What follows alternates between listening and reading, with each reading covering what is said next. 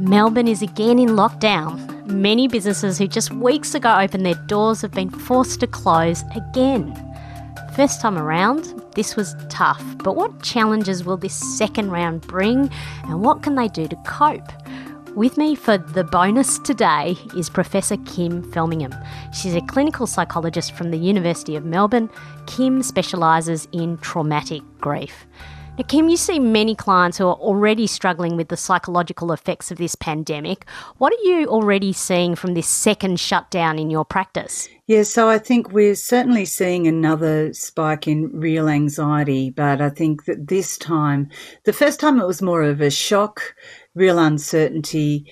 Uh, but then people sort of saw that there was an end in sight.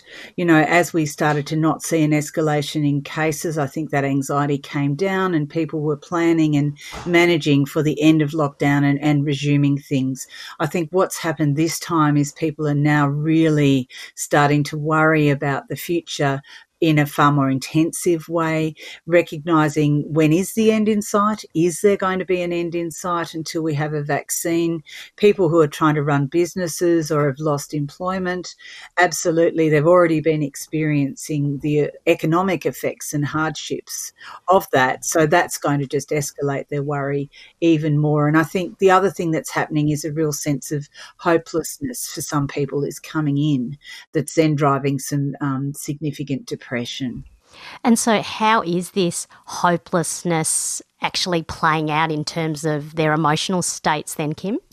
Yeah, so I think, you know, with that hopelessness, people can really start to, uh, you know, feel very demotivated, very down and depressed. They may, um, you know, it may be contributing to people then um, struggling to sort of face um, some of these issues and try and plan to prepare for them. Often, when you start to feel hopeless, you really start to withdraw and, you know, you want to avoid these problems and try not to think about them, but you get caught into this really vicious cycle where you try and push the thoughts out, but then they're continuing to come back in because we haven't managed them or dealt with them. So we can really get trapped into having very um, significant um, depression starting to occur and, and worry. With that's going to come a lot of sleep issues. We already know substance abuse has gone up in the last lockdown, um, and anxiety and depression were there significantly. I think that's only going to increase. And anger and frustration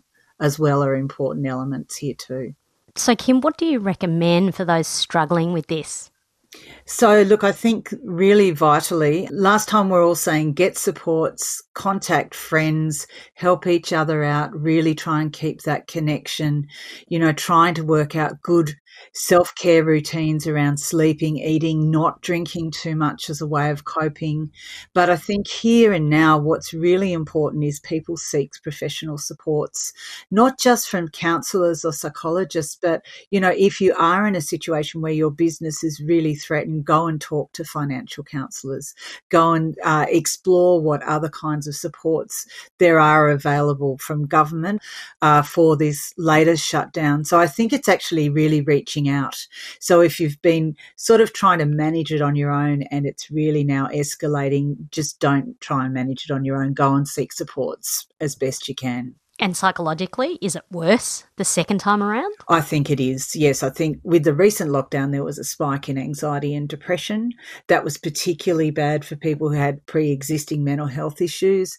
But now I think we're going to see a further escalation where for some people, these mental health concerns are going to become very severe and they really do need to get that professional help.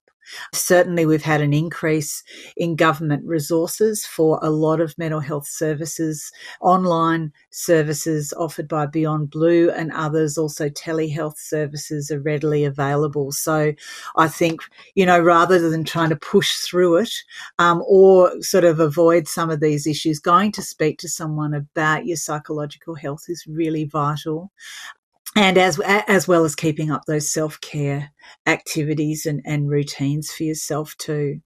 You know, and I think another really crucial thing, which is difficult to do, but I think important, is trying to just focus day to day and deal with, you know, trying to approach things uh, in terms of looking at problem solving. And that's where a financial counsellor can also be coming in and being helpful, I think, especially for people who are trying to salvage businesses or people who are facing unemployment as well. And for those of us who may not have had to shut down our business, but we may just have lockdown fatigue, is there something that we can do to change our mindset around this second shutdown? I think, yeah, look, you know, some of the some of the research is now showing that if you can focus on the greater good, if you can really think at this rather than from an individual level, but at a more community level, it actually assists because you get a sense of purpose and meaning from this lockdown. And so I think focusing, you know, trying to again, the self care, doing your own meditation, watching your sleep and your diet, getting exercise is really important every day.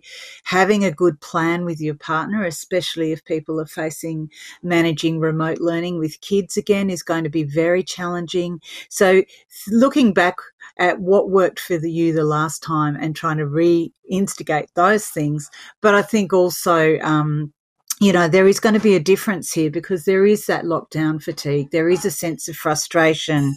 And so I think taking things day by day, trying to accept where you're at and see that there is a purpose and a greater good in this is really important too. Thanks, Kim. Great, no problem. Thanks. And if you'd like to hear a longer interview with Kim about dealing with the grief wrought by the pandemic, download our episode from March 27. that's the beauty of podcasts. Everything we make is there for eternity. I'm Lisa Leong, and I'll be back next time with routines and rituals to help you perform better in what is, for many, a very challenging time.